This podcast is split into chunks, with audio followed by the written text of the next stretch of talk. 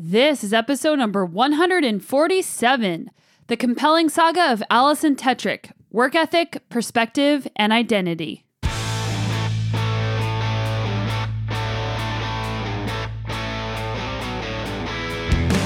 Welcome to the Sonya Looney Show. This is a podcast about how to live a high performance life, spanning the categories of mindset, plant based nutrition, sports science, and inspiring stories to help you be better every day doing work and working hard and doing your best was just a part of our ethos. It was, did you do your best? Then you can't lose. As long as you can finish each day knowing you did your best and you worked hard, you can always do better. Thanks so much for hanging out with me today. And if you haven't done so already, make sure you hit the subscribe button so you don't miss any future episodes. I'm pretty stoked. I'm heading to New York City for almost a week. Matt has a work conference there, and I'm going just to hang out and take it all in. So that's going to be pretty fun. And then we're actually going on a vacation. That's right, a bikeless vacation. And we don't do this very often. In fact, probably the last time we did this was our honeymoon, quite some time ago but we're actually going on a Caribbean cruise that leaves out of San Juan. And I love cruising because everything is ready for you. You just have to show up. And then every day it stops somewhere new. And we always do different outdoor adventures on different islands. So I'm looking forward to that. Also, exciting news the Moxie and Grit jerseys, the three quarter length mountain bike jerseys that have more of a relaxed fit, will be shipping in just a few days. So if you pre ordered one, expect to see that really soon. And if you didn't pre order any, we have a bunch available. I ordered extra this time. So I think you guys will be really pumped on those. Make sure you check it out at moxyandgrit.com. That's M O X Y and grit.com.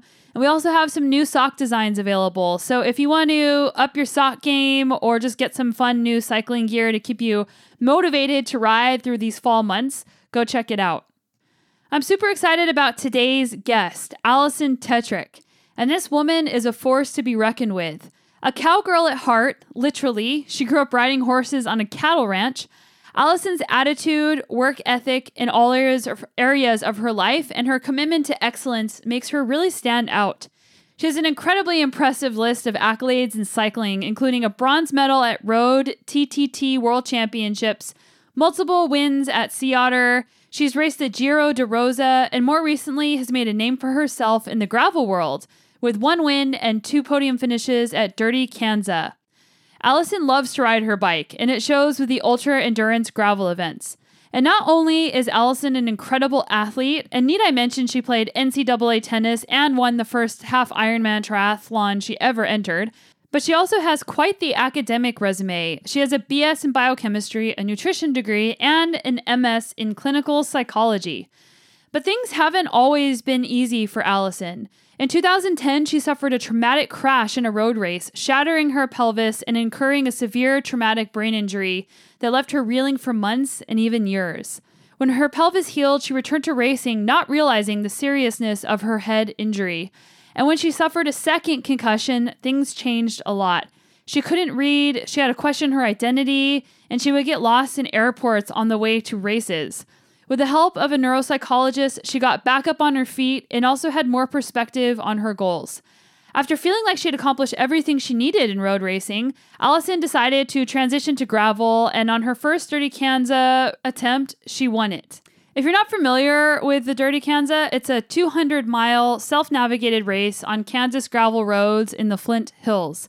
And since then, she has tackled every long gravel event she could find, including one in Iceland and also a bike packing adventure on the Silk Road in Kyrgyzstan.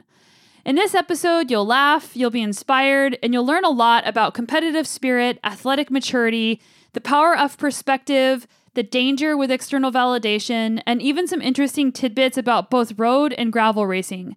We also talked about her crash and how it changed her priorities and her identity, and so much more. Make sure you share this episode with your friends on your social media accounts or just tell them about it. And make sure you tag myself and Alison because I think a lot of people would really benefit, even if they're not a cyclist, from listening to this episode. So here she is, Alison Tetrick. Alison Tetrick, I'm so stoked you're here. Oh, thanks for having me. I think it's it's about time. Um, this makes my day.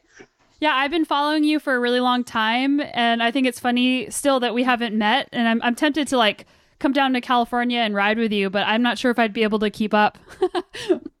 I think you'd be just fine as long as you don't take me on like single track mountain biking. yeah, we got to get you on the mountain bike to some of these endurance events. You'd crush it. it's embarrassing fact. I actually don't own a mountain bike. I have a lot of gravel bikes and a lot of road bikes, but I don't own a mountain bike. Yet. Yet. That's true. Well, if you can tread on the gravel, like I own a gravel bike and I've only ridden it a few times, and I, I feel like a little bit nervous because there's no suspension and the tires are all skinny and it's got these weird handlebars. So I think you'll be just fine. well, well, maybe we'll just do a gravel ride instead, and then we'll both be we'll both be okay. We'll be on dirt, and then I'll be on my comfort bike. all right. So I'm looking forward to it. Yeah, so I'm I was really fun like researching your background because a lot of times whenever we start following people, we kind of see where they are now and didn't get to hear their story of where they came from. And I found a lot of fun similarities between us that made me feel like you're my soul sister. Like, we're both school nerds. We both were tennis players, turned runners, turned bike racers. So that's super fascinating. But, like, I want to hear about your competitive spirit in school before we even start talking about sports. Yeah, I um so I grew up on a cattle ranch pretty secluded in California and then up to yeah northern california. So organized sports weren't really a thing because it was a you know long drive into town and you didn't really have next door neighbors to go play with but i had my sister and we had horses and four wheelers and a volleyball net and we would just play. And then you know my dad would make playing work because we also lived on a ranch. So we were really active growing up, but not in more traditional sports. And so, one thing though that I think I started honing my competitive edge on was probably in school because that was just something that there's clear deliverables of. You can study, you can get a good grade or get your gold star, and you learn something. And that was really satisfying for me. So, you know, I always wanted to get the best grades. I was, you know, valedictorian in my high school. Then you go to college, and I ended up getting a scholarship to play tennis in college and then majored in biochemistry, but same thing, like very driven by studying and learning and developing that side of me. So it was part of part of that was a very instrumental portion of my growth then that transitioned into sports. But I think first and foremost, it was always school and learning and getting better at something. I love that. And I also have noticed and appreciate your cowgirl vibe on your Instagram. And I think it's badass. So it's fun to hear that that's where that came from. So I had a truck in high school and it had a cowgirl up sticker on it. And, you know, I'd park my truck next to shop class, you know, because I was like, well, I like the guys in the shop. Like they build things. So I, was always, um, you know, growing up on a ranch, that was something that was really important to me. And it's a part of who I am. And my parents still have a cattle ranch up in Northern California up near Redding towards Mount Shasta. And so on my custom kits, I actually have the brand of our cattle for our ranch on that, my kits. So I use that a lot too. And no one really knows that. But to me, it's something that just keeps my family really close and who I am close to my core. So I can always remember what matters most when we're out there suffering for long miles. That's awesome. And do you still ride horses? I do. I do when I'm able. I don't currently have a horse in my like alley in my apartment here, but um, I do. I love riding horses, and you know, going back and being at my family's ranch is awesome. Or any chance I can for visiting friends with property here is awesome. I want to talk about your tennis experience in college. What was that like to identify as a tennis player whenever you kind of grew up not being an athlete? I mean, I'm sure you picked it up in high school, but I bet you a lot of the people you played with and against play tennis their whole life. Yeah, as you know, being a tennis player, it's it's a super frustrating sport in a lot of ways because it's it's a skill sport. It's very mind boggling. It can cause a lot of emotional distress when you're not performing well. And I did pick up tennis in high school and I was very fixated, which isn't shocking, on going to be able to play NCAA tennis in college. So I would have this goal. I knew I was never going to be a professional tennis player because I didn't start till I was 13 years old. So that's just not going to happen since it is a skill based sport. And I worked really hard at it, just almost as hard as I probably worked for my education and school side of things. And I worked so hard and it was so frustrating for me because I would be at the tennis courts earlier than anybody else and I would stay there later than anybody else and I would still be like scrambling to make the lineup, you know, and I'm like, okay, I made it, you know, I made it again, made it again.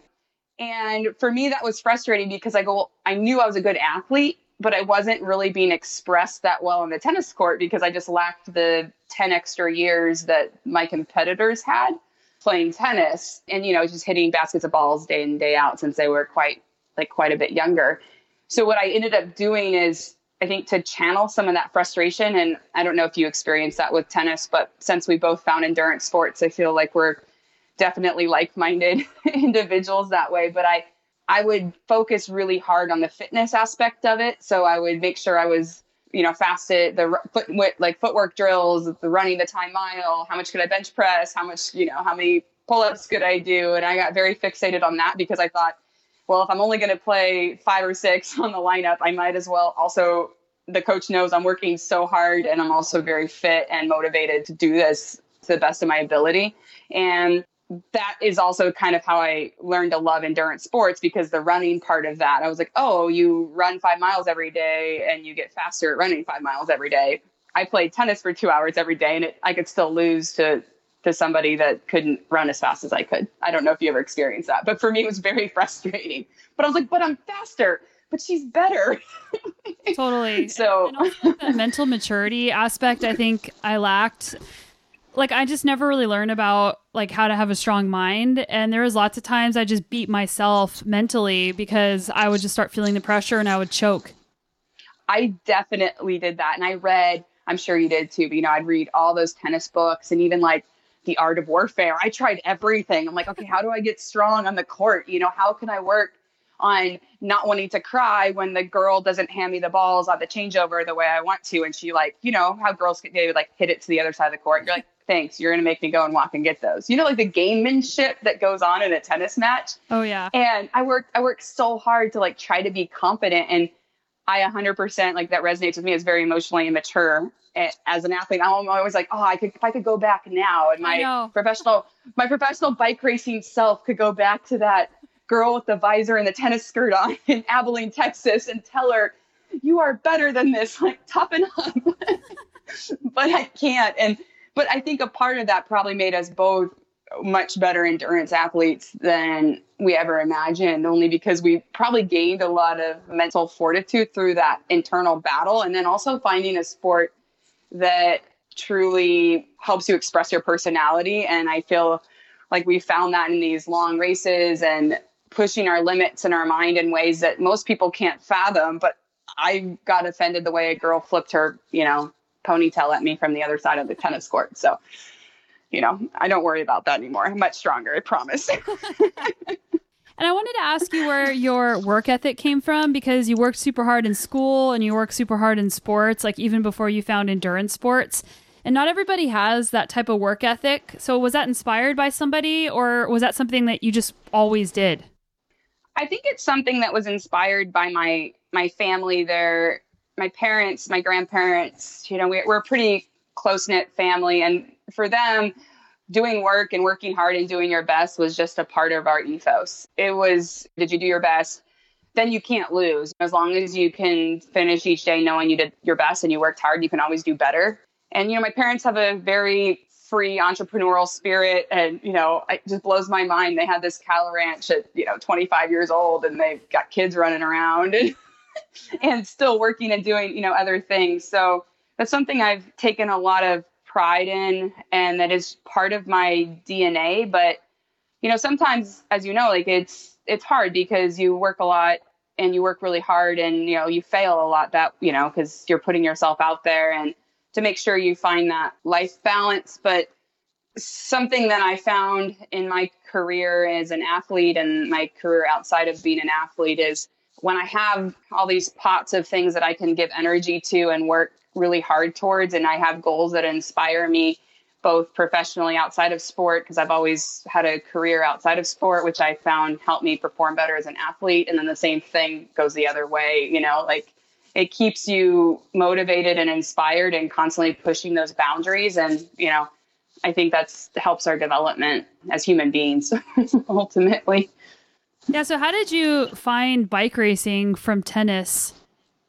So I, I have a biochemistry background and I was working in a biochemistry lab and after graduating. And I was still pretty frustrated honestly with tennis. And I don't think I realized how frustrated I was until you know several years later where you're analyzing yourself one one night. But I think I just had this you know kind of unanswered athletic question like what could have happened if I started playing tennis earlier what can I do with this drive I have and so that's where I found running because I was working in Cambridge, Massachusetts in a lab. And, you know, the running in Boston is amazing. So I would just run every morning before work and I loved it. And I was like, oh, I'm pretty good at this. You know, this is fun. And then, of course, I couldn't handle running miles and miles on end. So I had to find something else to do to cross train, picked up bikes. And my grandfather, who actually recently passed away, but he was still racing bikes up to the age of 85. And you know, he would tell me, it's like, oh, Al, you know, you should race bikes. And I thought that was the dorkiest thing I'd ever heard. So, you know, they wear those like, you know, brightly colored clothing and it's like spandex and mm-hmm. helmets. You know, I didn't like ruining my hair. So I'm like, oh, this looks really dumb. I don't want to race bikes. He's like, oh, you know, you really could do this. You know, you're really strong. And so I was like, fine, I'll do a triathlon. So I signed up for a half Ironman, won the half Ironman went to a bike race, won that, and then I actually went to this bike race with my grandfather.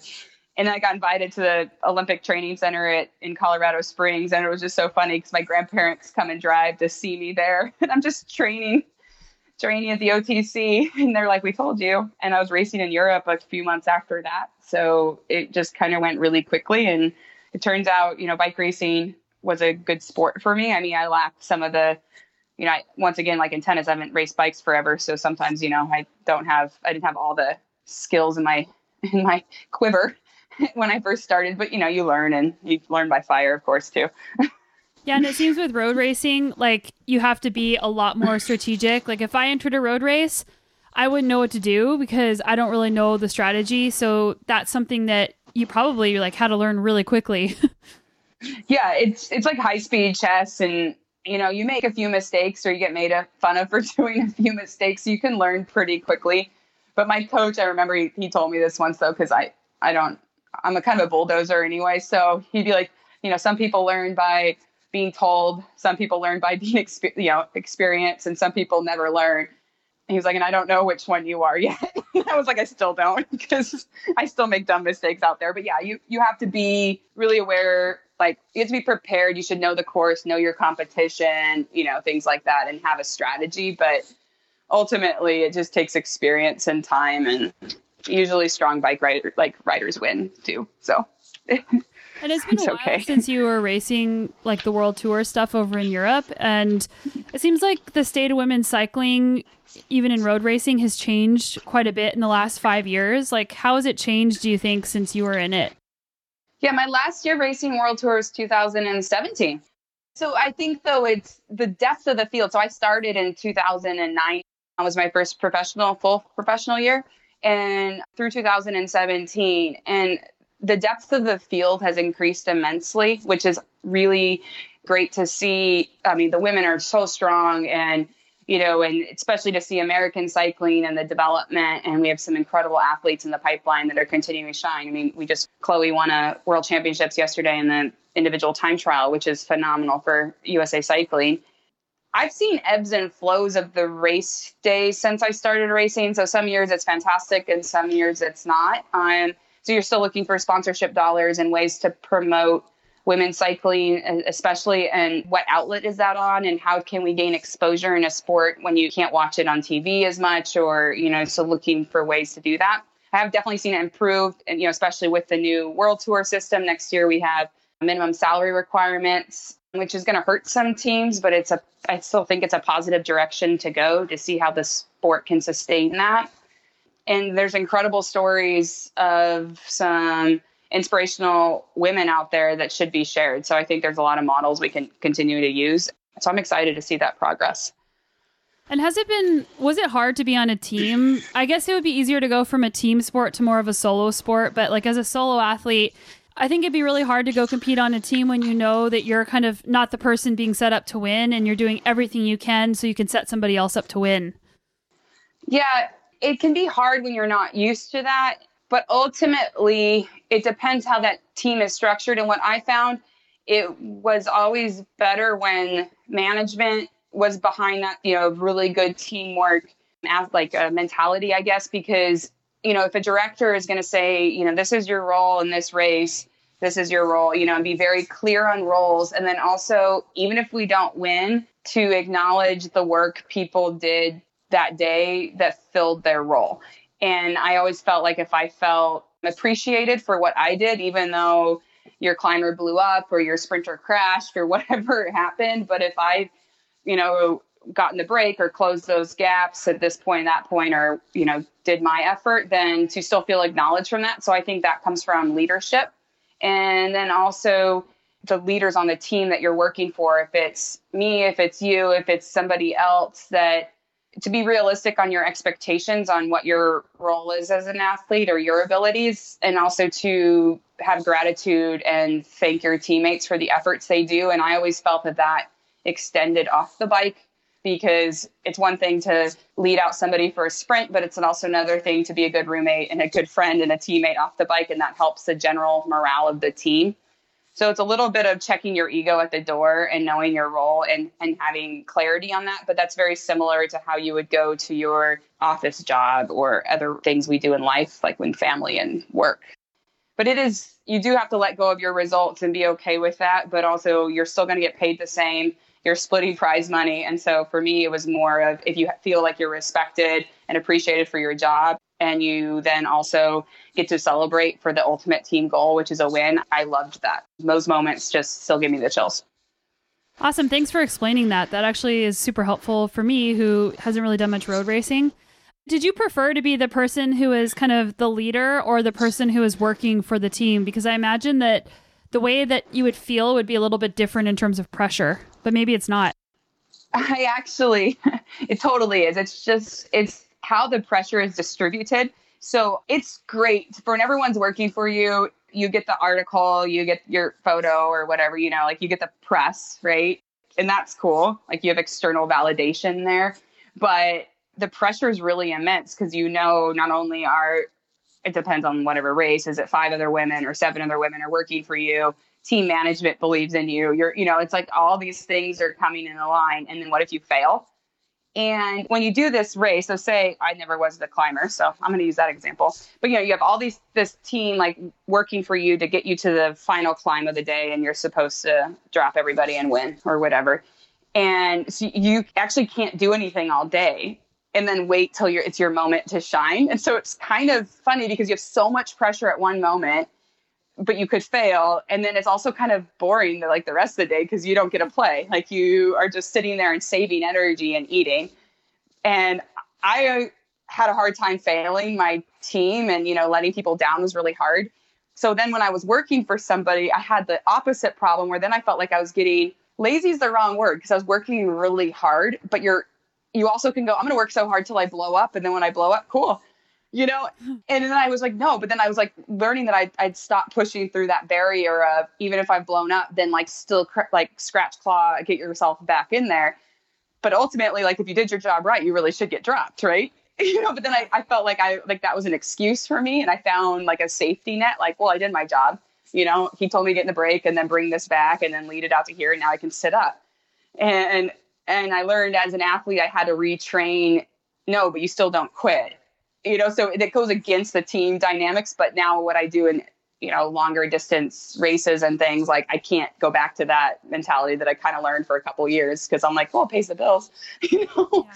like because there's a sense of desperation you get when you're supposed to win or you have to make this split and you have to do it. But if you're like, well, they didn't really expect me to get this far anyway, I'm still here, but eh, you know, yeah. like no one cares like about me because I'm going to finish 28th and you know I should save my energy and you know work again tomorrow which is what you should do on paper but in your head it did do something I don't know if that makes sense to you but it, it like you have a safety net to fall No, on totally versus does. like a sense of desperation Yeah, and you also have been on the podium at World Championships. What was that like? that was probably like one of the most incredible experiences of my life is to be on this incredible oh man it's the team i was on astana and we did the team time trial and being on a team where no one really speaks a lot of English and living in Italy and not really knowing.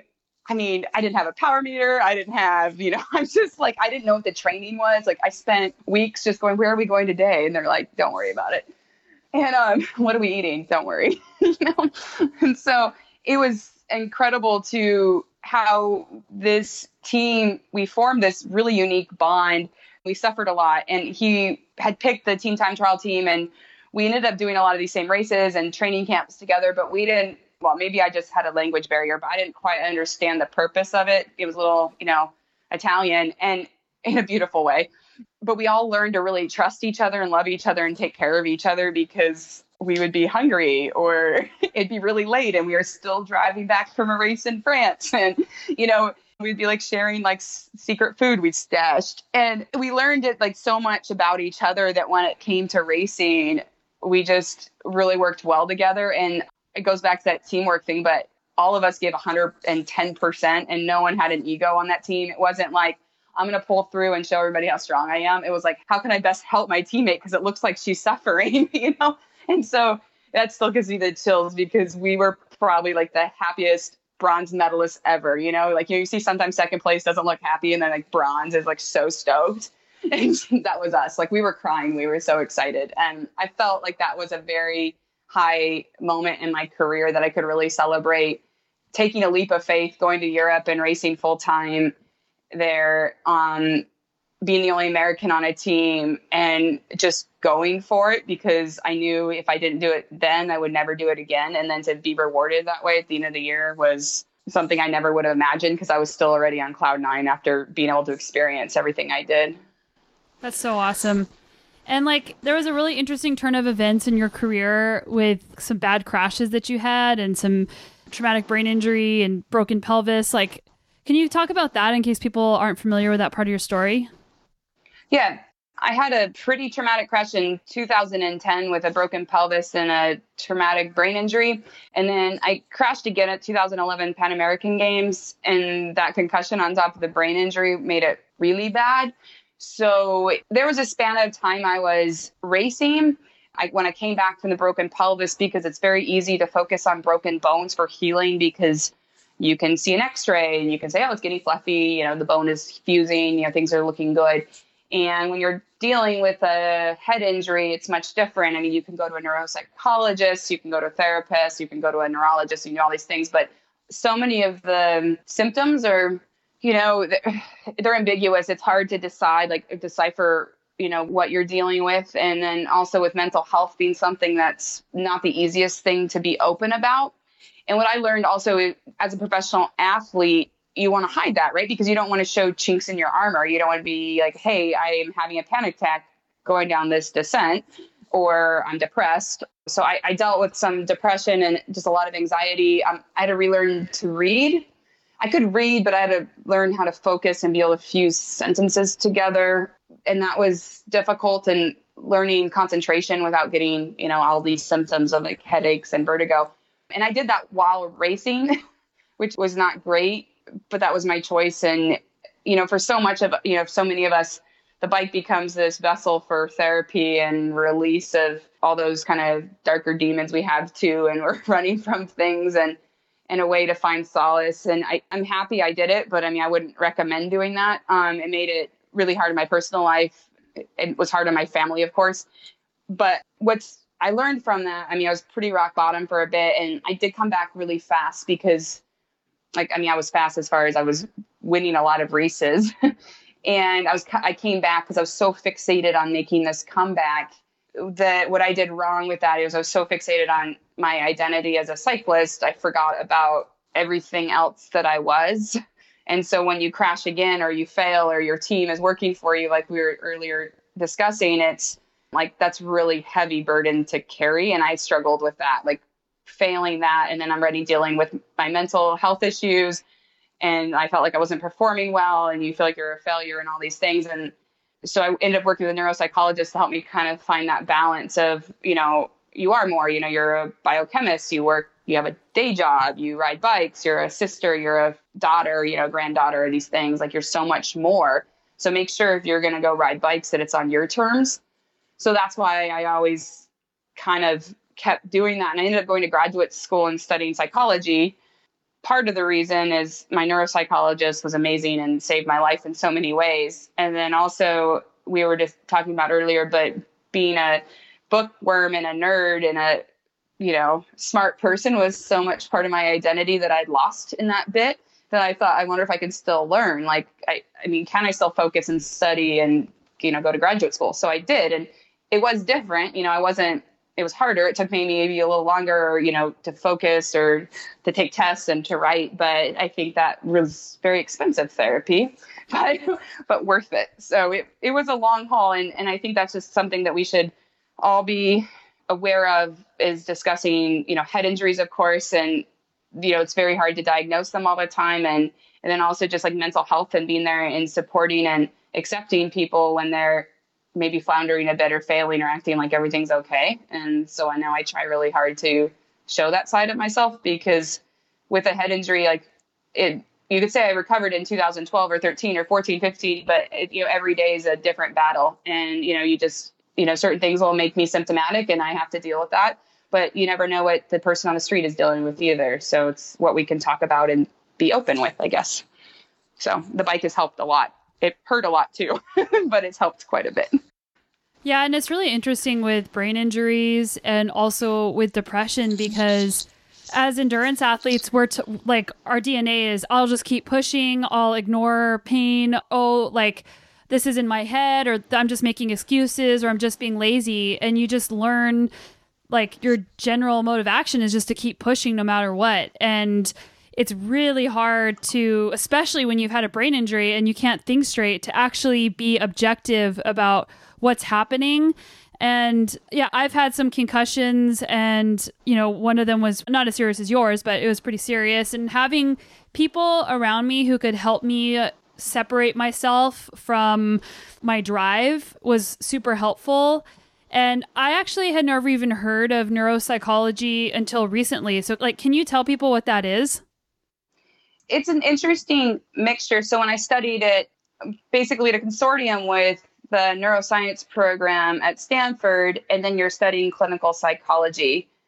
So it's a blend of using the information that we've gained in neuroscience and applying it to psychology. So it's how you're like, so some of the chemistry behind your brain, and then also still though using you know, more of that psychology, like bigger science, you know, where you're not thinking like neurons, you're thinking, how do I help you focus more? And so you can help people with brain injuries, especially, you know, whether is that from concussion, traumatic brain injury, and then to other brain issues like Parkinson's or Alzheimer's, and think about how that chemistry in their brain is changing the way the brain is acting, but then also how can you help them solve then daily problems versus just taking medication or does that make sense? Yeah, for sure. So it, yeah, it's taking like the science side and adding the psychology side, which still is a science, but it's much like macro scale. So for me, like you know, you can learn how that brain is working and then apply it to a like how you can then act and interact, engage, and hopefully, you know,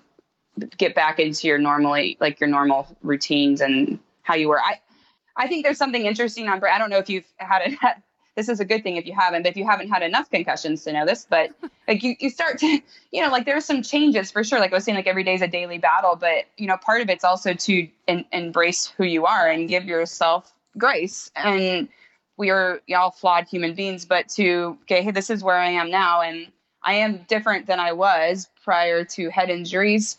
Maybe I'm a little more impulsive and brash and but also I'm like, but maybe that makes me stronger. Now I stand up for myself a little more than I used to. And you know, I have to, this is who I am now. So what I'm going to do is how can I be that best version of whatever today is? Good luck. so that's, it helped with that too, is, is it when you could say, Hey, I'm having these symptoms. I still want to go out and ride my bike, but you know, how can I do this? And so the neuropsychologists help with that too, like working on how I could approach, you know, working my balance and then also my psychology. So separating, like we were talking about, separating our, my identity as only an athlete and to find more life balance, and then also balance on like my overall like spatial awareness. So he was really able to blend those two bits of science and help me recover. Yeah, the identity piece I think is really hard for anybody that's super passionate about something, whether it be you're a cyclist, whether it be you're an entrepreneur, even like a parent identity being like mom or dad. And whenever that identity becomes too all encompassing or whenever the identity shifts because of a change, it can be like super challenging for that person. And it's really hard to keep a big picture perspective when you're going all in on something. So, like, what advice can you give people for diversifying like their self worth and their identity? Yeah, I think when you hear talks, I mean, I know like maybe to be the best in the world at what you do, you have to go all in, and that comes at a sacrifice.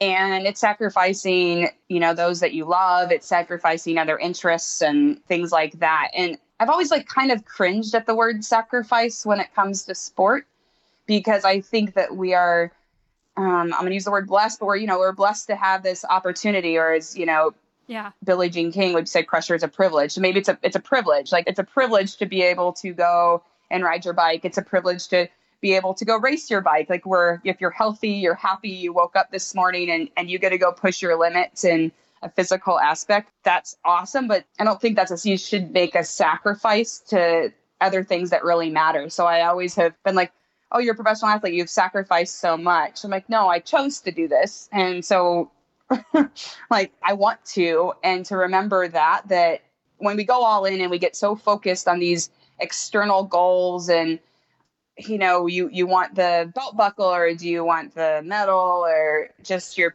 I don't know the PR on Strava you know like you're you get so fixated on these things that I just have to remind myself and I still do a lot of times at the start of a race when I get nervous and I have to be like you know, you chose to be here, Alison. Like you you know you buckled up those shoes this morning. You you actually like flew here built your bike you know here you are. And so i have to remind myself that i should be having fun while doing that because i chose to and, and to find fun in the pressure and to also you know if you miss a workout because it's your niece's birthday or your daughter's dance recital or your grandmother's having a something you know like it, it, to then also miss a workout now and then to go and and to enjoy those things because I made a mistake once. I went all in on an event and I lived like a nun and I was probably not very nice to people because I was very focused on myself and altitude training and doing this particular goal. And then I ended up crashing. And you know, you need a ride from the airport, and then you're like, oh shoot, I haven't called my friends in a while because I've been so focused on myself. And then I just learned that. I said, you know, I never want to do that again. Like I don't want to isolate myself that then it only becomes about me and my result. Like life is so much more than that. So I think that we just have to remember that. And it's, you know, we're all emotional and passionate human beings about what we do. So it's not going to be that hard to find all the things we love in life. Yeah, and like whenever you zoom out major big picture and think of mortality, like this is what I try to do when I feel like I'm stuck being too fixated on something is I tell myself like I'm not going to wish that I worked harder at this. I'm going to wish that I spent more time with my friends and family. So I need to just put this away and accept that it's okay that I'm not doing it. And the greater, more important thing is relationships. But it's so hard sometimes to accept that. It is. It's hard. And I've also, that's much probably nicer way than I, I've done it to myself where I get so fixated on it. And then I'm like, you know what? If you walk, you know, two blocks to the left to the 7 Eleven and you told everyone that you just lost this race, they don't care like what you're doing and what like you think your world just ended over a performance or a missed training session or did you gain a couple pounds or you know all these things and you literally walk down the street and you could be in the town that there are 10,000 people doing your race and somebody still wouldn't care. Like it doesn't matter. So then you have to be like okay get over yourself a little bit and then think about what really matters and like i don't know say orbiting around that and so I have mantras that go with that, or you know, things to make sure I take time for that. So yeah, I, uh, I actually think that. that I actually, I actually think that way in races. Like if I'm racing, I'm like, oh, like I'm not doing as well, or something bad happened, or even if I am doing really well, I remind myself like this bike race is the tiniest little speck in the yeah. grand scheme of what's happening in the world right now and like very few people actually care so i just like need to get out of my self-centered little universe about my bike race okay i'm glad somebody else does that because then i was like wait am i the only one that no. does that I'd be like I remember one time my coach, I'm like, I won this race. And he was like, just because you went hard doesn't make you special. I was like, oh, I guess you have a point.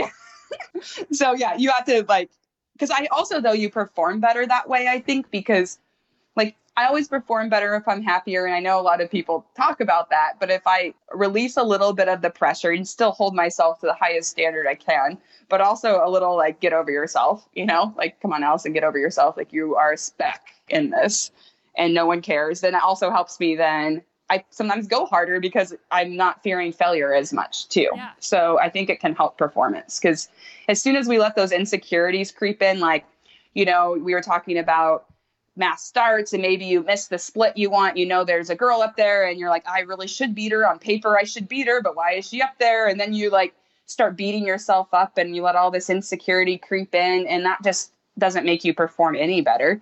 So if there's a way that you can then take that, be like, you know what, that's okay. Like the race is in front of you. Don't worry about it. You have to race your own race. It really doesn't matter. Do the best you can. And then suddenly, you know, you could get the most out of yourself because you aren't fearing that failure and letting your ego get in the way of a better performance. Yeah, something my husband has really helped me with in terms of competition is like he says, if someone beat you, that means you didn't deserve to win and someone was just better than you that day and you should be like really happy for them and be inspired by the fact that someone was better than you. And it doesn't make you less than because they beat you.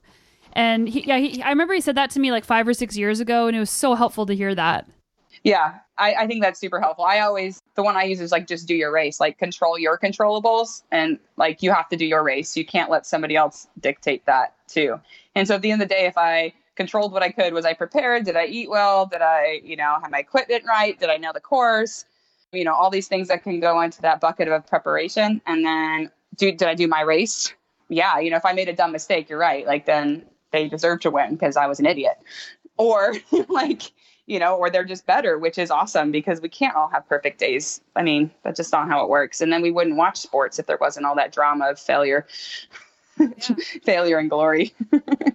And I think that there's a level of athletic maturity that comes with being in a sport for a long time or just being an athlete for a long time. And we were talking about like prioritization of how you spend your energy and like when to go all in and when not to, and also how to deal with failure. And yeah, like that's something that you just can't read in a book necessarily. It's something that you have to experience. And it sounds like you've done such an incredible job with that. Yeah, isn't it fun though to sit and you think like we were talking about oh if i could go back to my younger self we are like oh we're so wise now. And then we'll do this again in 10 years. I was like oh man if only if only. But um i do think that there with that uh, maturity as an athlete then you also you deal like it becomes a little more level. And sometimes i am a little jealous of you know I, I miss that you know when you first start you don't know failure yet and you just go as hard as you can and then you watch and they completely explode but you're like oh my goodness but they were going so hard that's amazing I don't know how to do that anymore, but I really know how to pace myself and make wiser choices. So sometimes I miss that, like, oh, she's so young. That looks great. and like, she hasn't failed yet. Maybe she never will have to. Yeah. but like, I think looking now, though, with that, you, it maybe flatlines a, a little bit of the highs and lows, you know, because I'm not as devastated from losing I'm not as, you know, elated from winning, but I'm just much more confident and having fun at what I'm doing and finding so much satisfaction in riding my bike and hanging out with my friends and doing something every day that I love that I'm like, oh man, that's what it's supposed to be about this whole time. but I don't know if I could have made it to this point without all those like supreme peaks and valleys prior. yeah, and the external validation piece of putting a number plate on your bike and having everybody watch you like everybody's watching that you know the five people that care um yeah. but yeah it's hard whenever you're like because you get a hit of dopamine whenever you win a race and like everybody's like so excited and it's this big deal but even if you're second place like people don't care nearly as much and it's so hard because whenever you're putting everything out there and you're going so hard and you're hoping for the best and then you don't get external validation, it can be really hard. And I think that that's why some people don't stay in the sport as long is because it's really hard to not get that all the time. So, do you have any advice for people who maybe kind of struggle with that? I had to do it, I guess, to encourage myself if we were talking about this, but if, if I did my best. So, it's like if you prepared and did you do your best because people are, are going to win. You're going to get beat more times than you're going to win, most likely. I mean, that's just yeah. sport and so I had to make sure that I was finding goals that inspired me. So, do I want to show up to this race because I want to do it or someone told me I had to? You know, so it's finding a goal to inspire me and not somebody else. And it's also about making sure I was proud of my effort. And my coach also told me this, and, and, it was like, you know, be hard on yourself in the moment. Like, you know, that break is going, or you need to go harder, or, you know, you do need to make that split. Be hard on yourself then, but don't then spend the next seven days beating yourself up over not making it. Like, you only be hard when you need to go that hard in that moment, and then you have to let it go because you can't go back and change that.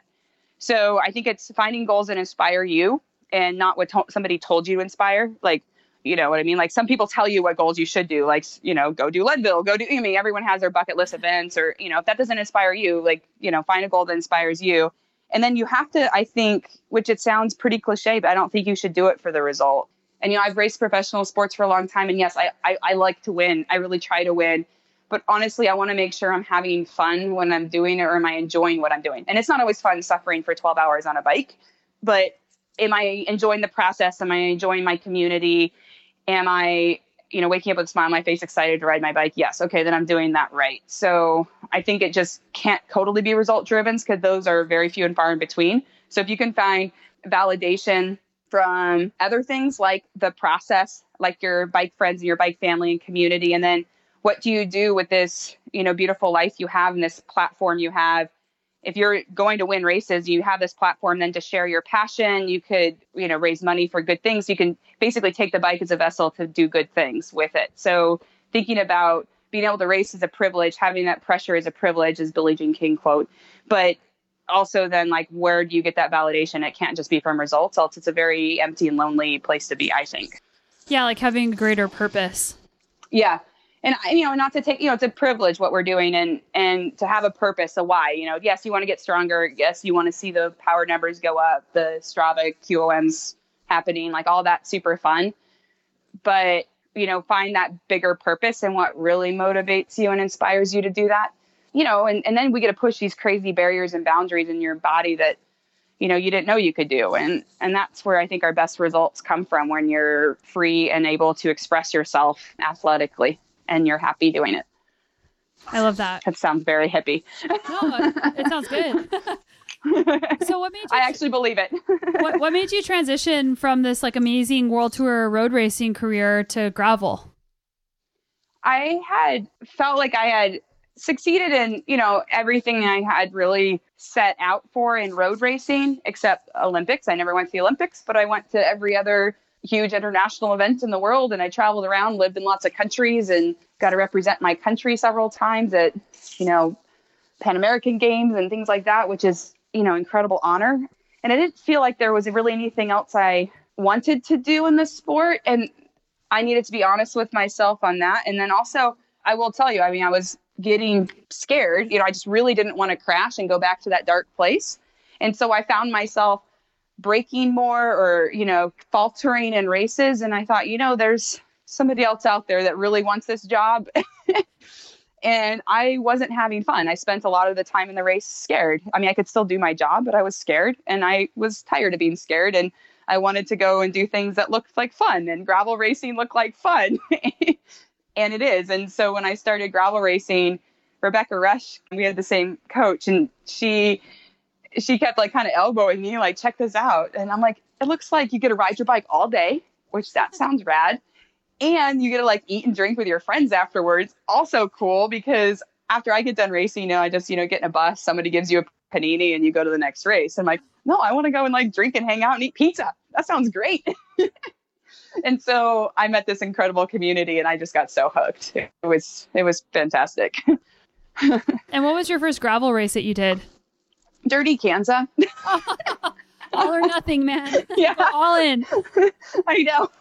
Yeah, I was still racing World Tour when I, I did it. So I was racing for Cylance, and I asked them at the beginning of the year, like, cool, I'll, you know, I was kind of thinking I wanted to step out, and I had some points and stuff. So they're like, oh, you should stay. And I was like, ah, maybe.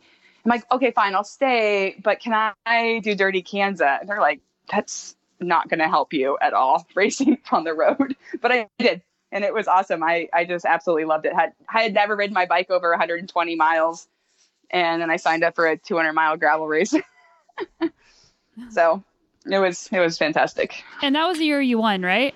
Yes. Have you won more than once? Sorry if I, no. Yeah. I have I won, and then I got second. I got first, I have the course record, and then that year, and then I've gotten third and 2nd Mhm. since. Awesome. And is that something like you want to keep going back and it's like elusive, or is it a thing where you're like, okay, like I want to do something different now? I will go back this year or in 2020. But for me, gravel isn't, I feel very fortunate in this, but for me, it's not very result driven at all. Really, it is about the experience, the adventure, and pushing some limits. I hadn't done a ton of endurance, like, I guess I'd done endurance and as far as like road cycling or like a half marathon, but never, like I said, never over 120 miles. And now, I mean, now I can do that. And so it's interesting to push my body past that. But so some of it's really experiential for me and it's more about the community and the adventure. So yes, I will be back to that. But I what I love right now is there's so many amazing gravel events that are just popping up all over the world that I get to go to. Yeah. And I mean, I raced in Iceland this year, which was, you know, you went around a volcano. You know, I did Rebecca's Private Idaho. You're going to like in the Pioneer, you know, you see the Pioneer Mountains. I did it. They did one in Cascade and um, Oregon Trail Gravel Grinder, and it was five days, and we went around the Cascades and camped every night. Like that's cool. So I mean, there's so many things you can do, as you know, like just off road, like for exploring and seeing beautiful terrain. You're not on the roads. You're kind of just adventuring, and I find that pretty spectacular. So that part is kind of what draws me back to more gravel, and I like the races, but I also really enjoy the exploring and the adventure side of things, which you're still pushing your limits and going fast, but you get to see some crazy views and meet some really rad people. So I think it's a fun sport. Yeah, I can truly appreciate that. And mountain bike stage racing is that for me. But I have to say, like a few years ago, I said there's no way I will ever do gravel. There's no, like, everyone kept trying to get me to go do Dirty Kanza. I was like, to me, that sounds like a nightmare. and I, I know there's amazing community, and like, I, I'm not supposed to knock it till I try it. But seeing all these other gravel events pop up that have like different types of experiences make me interested in yeah getting involved in the community with it because it's so cool that gravel can it's kind of like the middle ground for people that started as road cyclists or people that started as mountain bikers or maybe people that just don't want to be on single track anymore because of risk or they don't want to be alone out there or whatever it is. And it's it's really cool that it's this like catching net for all these awesome people. Yeah it, it that's what's kind of like what i like about it is it's you know I'm, sure you have that for mountain biking but when i came from road you felt like you were just kind of existing on this pedestal you know because you go and do this race and yeah maybe people come out and watch you you know the five people that care or whatever or on the internet you know like we're talking about but now like in gravel like you get to start with 2000 people and your mass start and you have all these people and then yeah you may go really fast or maybe you don't that day or whatever and then but they all get to do the same course that you could hang out with them and so you meet your fans your community your supporters your sponsors and you're interacting with them at such like a grassroots level. I feel like it's a lot easier to make an impact and it's more inclusive and so then everyone can kind of share in that experience and, and that's what you want to talk about oh, with your beer afterwards or your whiskey or whatever Yeah. you know is like urban yeah, I know. Oh man. Yeah. And then you can share that experience and, and it becomes this really community driven event that way. And so I, I just I love that part of it. Yeah, the, the camping, the stage race one was bizarre and it was awesome. But I don't camp, but it was interesting. I know. I know. I actually got to take my gravel bike on a bike packing trip in Kyrgyzstan last year too. So like, yeah, gravel bikes are rad. See, we should ride gravel. So a friend of mine, Jeff Kerkove, just did a bike packing race there. Oh yeah, Is that the same race or is that something different? I did it just not as a race. I just did it for fun. But yeah, I did the Silk Road. I don't think we Yeah. did the exact same course, but it's very similar area. I mean, a lot of the same roads, or at least technically the same road. Yeah, but I didn't look looked- exactly the map. That just looked awesome. It looked really beautiful. Oh, it's yeah, it's stunning. And I know It's- some people are listening to this and they're like, "Oh my god, like ask her about her tires, ask her about her race pacing, like ask her about all the details of gravel racing." And I'm, I'm not going to do that because a lot of the people that listen to this podcast aren't super bike geeky. But for the bike geeky people that really want to like learn that stuff, I'll link it in the show notes. But they should go listen to the interview that you did with TrainerRoad, and you'll get like all the good information there, like how she hydrates and the equipment she uses. And I, I thought it was interesting because there's a lot of parallels to endurance mountain biking. But Yeah, for sure. And yeah, we can follow up. The tire pressure is uh, people ask that all the time. Are tires? And I mean, it's it's a whole can of worms that we don't have another hour to talk about. That's for sure. well, we do, but yeah, that's something that I'm still learning myself. I just put some like mountain bike wheels on my gravel bike. I had these like carbon wheels, and I was like, I wonder if this will work. And then I put the gravel tires on. I'm like, I think this works. oh man, I like people ask me for cans like what tire pressure I run, and I'm like, I actually don't know. Like, have my mechanic do it because I would lose sleep over it, you know. So I just am like, you choose and make sure I'm safe. and make sure I don't flat. But then, you know, sometimes this happen too. but I, it stresses me out too much. I mean, I do know at the end of the day.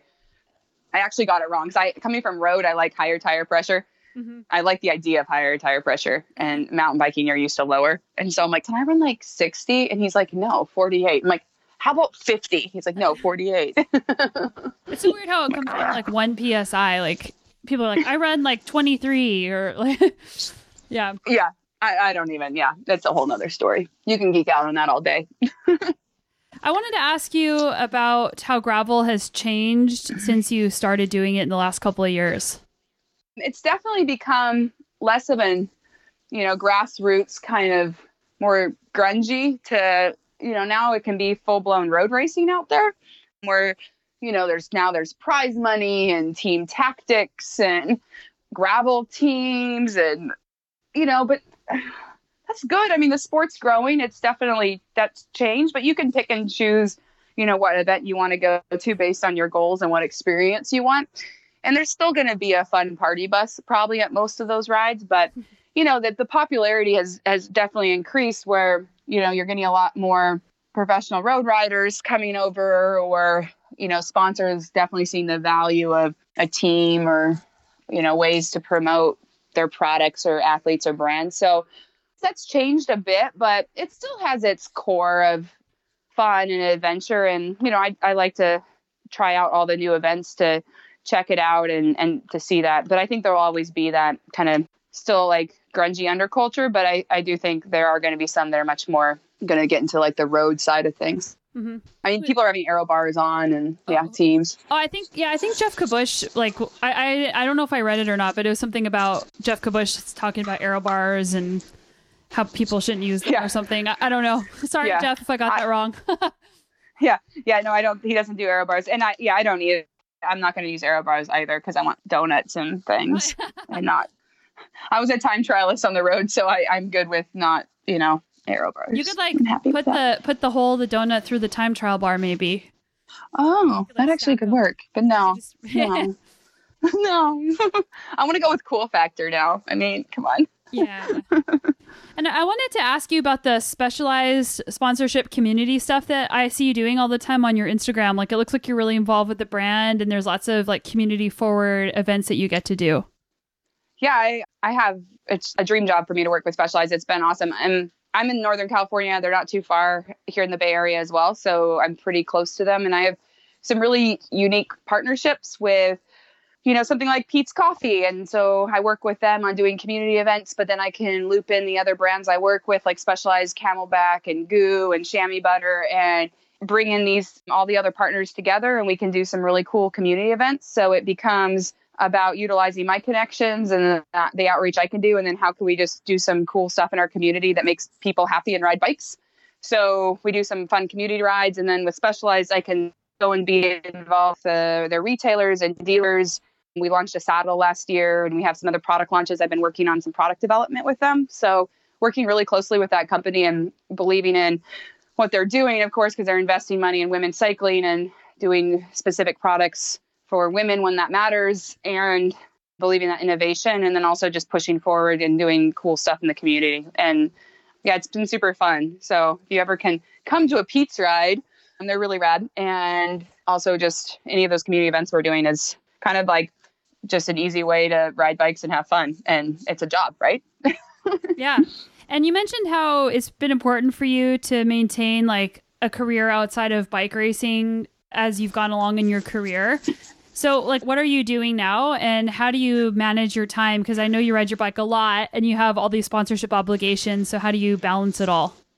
Yeah, I work for a, a, large biotechnology company, and I work in corporate affairs and do some activation around social media and partnerships. And so it's pretty awesome because I get to work with Amgen's Breakaway from Cancer and Amgen's Breakaway from Heart Disease. So we're get to raise awareness about really important resources available for people fighting cancer or struggling with heart disease or early to like how we can also promote heart health. So that's my day job and it's awesome. I balancing it, I still don't know how I do it, but I think it's a good juggling technique that sometimes I drop a ball, but most of the time it's having a really good team around me that can help me from cycling side you know working with Specialized and my sponsors is awesome because they understand that i do have a day job and so they're pretty flexible on some of my obligations. And then i, I work remotely most of the time and travel back and forth to the office. So it's a matter of just i have a lot of bikes living in random places around the country. So I, I i can make sure i can ride. And then you know I think, I mean, I talked about that in TrainerRoad, but like, I don't think people, you don't have to train as much as people think. I mean, you know, like you can get by in under 20 hours a week and still be very fast. So I think, you know, that life balance part too, where you don't, you make really quality miles in training and go that way too. And is there an expectation to work a certain number of hours per week? Because I always wonder, like, because I, I kind of feel like it should be like if you get your work done and you're efficient, then you don't have to have a set number of hours where you're just like getting penalized almost for being efficient. But how does that work for you? Yeah, it's just as long as I get my job done. So, and my hours are sometimes odd. So I, I do like the like seven to 10 work, sneak out for a bike ride, then work from one to five or, or something, you know, like you work from one to three, then then you like work again at night. It doesn't make you the most social person, but I get to ride my bike and, you know, kind of juggle around a couple different careers. But I think it does make it when I get on my bike, I'm really happy and it's an emotional release. And then I think, yeah, I, I'm not very good. I, I that's why I like the remote working when possible because if I sat in an office, you told me I'd just sit there. I, I don't know if I'd be nearly as productive if I'm like, okay, I've got two hours. I got to get this done. and then I want to get like make my group ride. cool. Well, where's the best place for people to follow you and talk to you and stay in touch with your adventures? You can follow me on Instagram or Twitter, which is at am tetrick, T E T R I C K. And I have a website, which I should update more, AlisonTetrick.com. So I'm around on, on all the social platforms and things. So I, I look forward to hearing from anybody. Got any questions? You know, let me know. And we're going to go ride gravel and we're going to do that on Instagram, you and I someday. Yeah. Someday drink, soon. Drink Peet's coffee. yeah. Peet's coffee. And I think, I think we're going to bring some bourbon. I hear that that might be a good thing. Yes. I heard that, that, that the bourbon is where it's at. Yeah. Exactly. awesome. Well, thanks so much for taking your time to come on this podcast. I know you have a lot on your plate, and I'm sure the listeners really enjoyed hearing your story and got a lot out of this. So thank you. Thank you so much for having me. Thank you so much for listening, you guys. That was awesome. And I'm so thankful that you're here listening to the show every single week. I hope that you enjoyed today's guest and that you're having an awesome day. Wishing you all the best success in your training and adventures, and we'll see you right back here on Monday.